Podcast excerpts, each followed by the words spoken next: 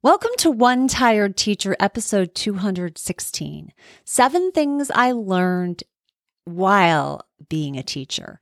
So, last week I did a teacher truth episode about seven things.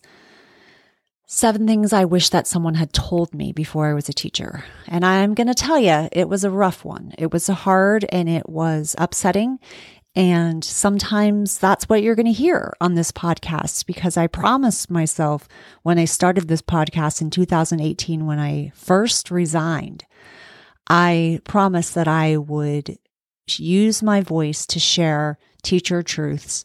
I would share the trials and I would share the treasures of teaching. And I would allow others to share their trials and treasures. And that sometimes it wasn't going to be all sunshine and roses.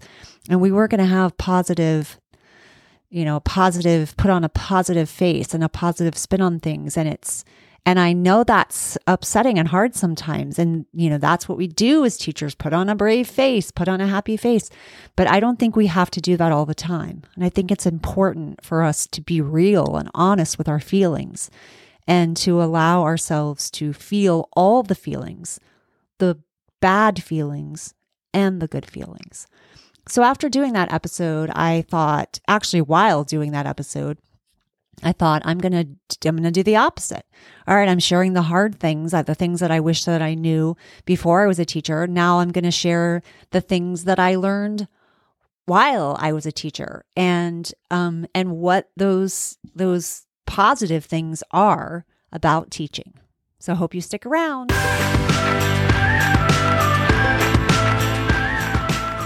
Welcome to One Tired Teacher. And even though she may need a nap, this teacher is ready to wake up and speak her truth about the trials and treasures of teaching. Here she is, wide awake.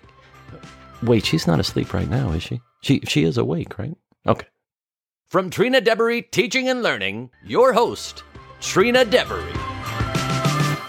Hey, so before we get started, I want to let you know that this week's episode is being sponsored by my Would You Rather Back to School packet. So this is a fun getting started. Maybe I think it's 10, has 10 um, would you rather prompts in it. That's perfect for back to school. It gets your kids started. It gets conversations going, or you can use it as a writing prompt. You can do it as when they first come in, it's projected on the board or on the smart TV and you're got the, got the question up there and kids are responding in with writing or words.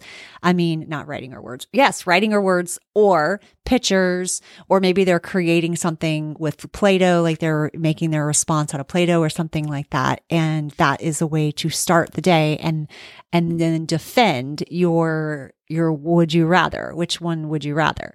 So I think it can be really fun. I am giving this away for free, actually, and you can grab it at Trina Deboree teaching and learning.com forward slash would you rather BTS back to school? I think it's would you rather BTS. Um, let me make a hundred percent positive that that's what it is because I don't want to lead you down the wrong. I will have a link to it in the um in the show notes, but I I would like to tell you too. Would you rather BTS? I'm pretty sure that's what it is. And that is what it is. So, okay. So that's exactly what it is. So you can grab that at Trina Deboree teaching and learning.com forward slash would you rather BTS.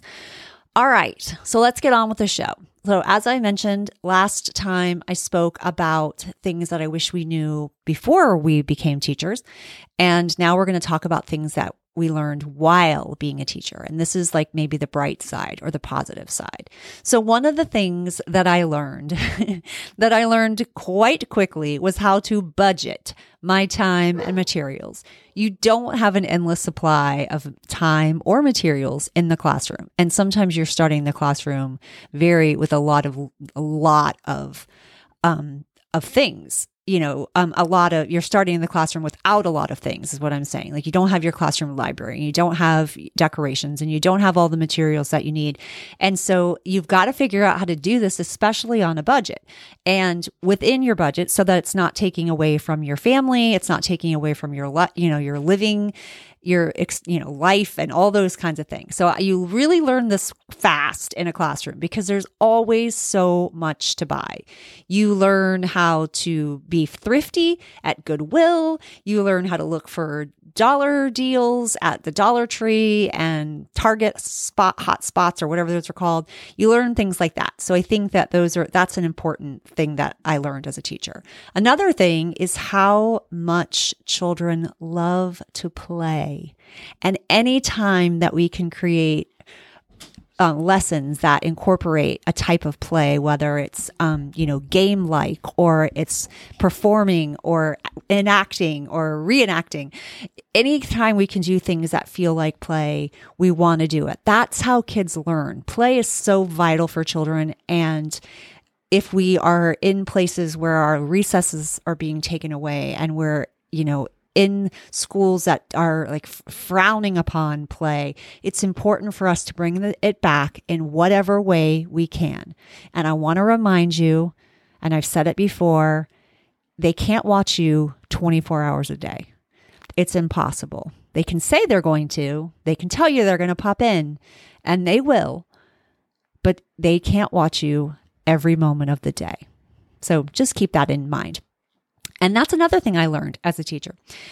Another one is how important a teacher is in the classroom. I know that there's a big push for, you know, guides on the side and and all those kinds of terms that we're using. And obviously, we want kids to have some more directed learning and we want them to take charge and ownership of their learning. But it's we're not there just to give them information. In fact, we shouldn't be giving them information. There's so many other ways that they can get information now. It doesn't need necessarily a teacher. But what we are needed for is the mentorship, the relationship building, the connections that we have to kids and how important and vital that is for children. I had a friend respond to this this prompt by saying that that they learned that kids, you know, they teachers have the potential to make the difference in the lives of kids. And that is so true. But she also said that kids are resilient. Oh, and I was so triggered by that because I felt like I hate when people say that. I hate when they say that kids are resilient. I think that people take that as a free pass to dump things on kids, and they're not as resilient as we think it actually is harming them in a way that they have to later deal with in like years and years of therapy. So I think that can be really, really rough. So I just want people to re- remember that, that, you know, maybe they seem resilient in the moment and they definitely pick themselves and br- up and brush themselves off. And maybe sometimes they look like they're, you know, not suffering, but a lot of times they are, and we don't really realize it. So that is like a triggering thing for me. But all right. Anyway, um, another thing that I learned was how to transform the, the world of a child, the classroom of a child, like what that can feel like and look like for kids and how it can excite them and motivate them to want to come to school and to be there and, and to create a safe environment for others.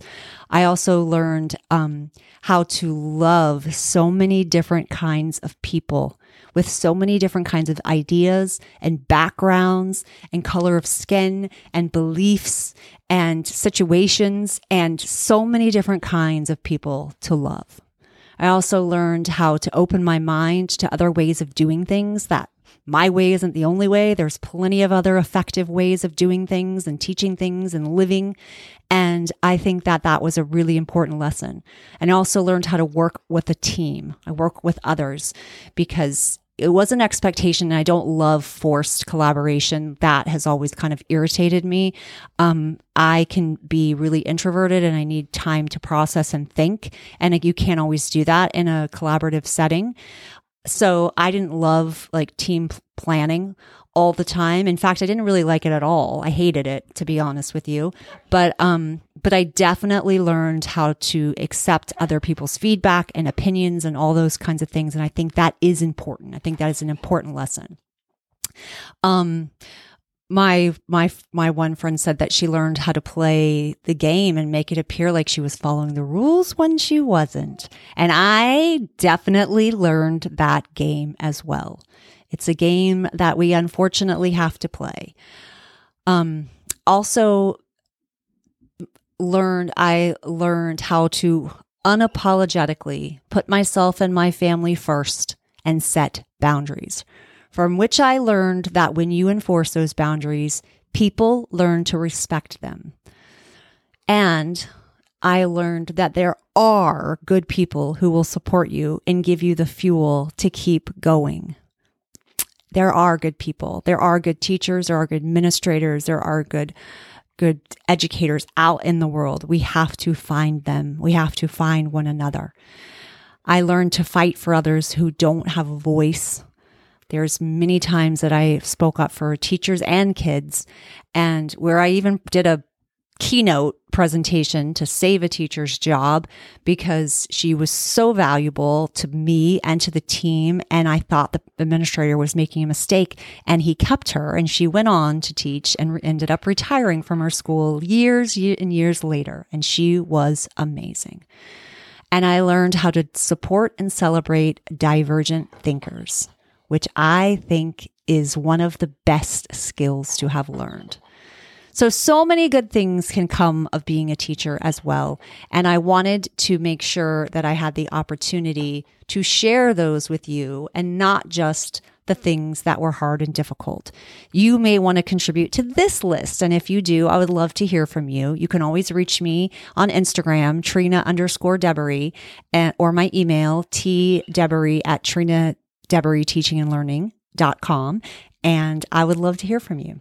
Until next time, sweet dreams and sleep tight.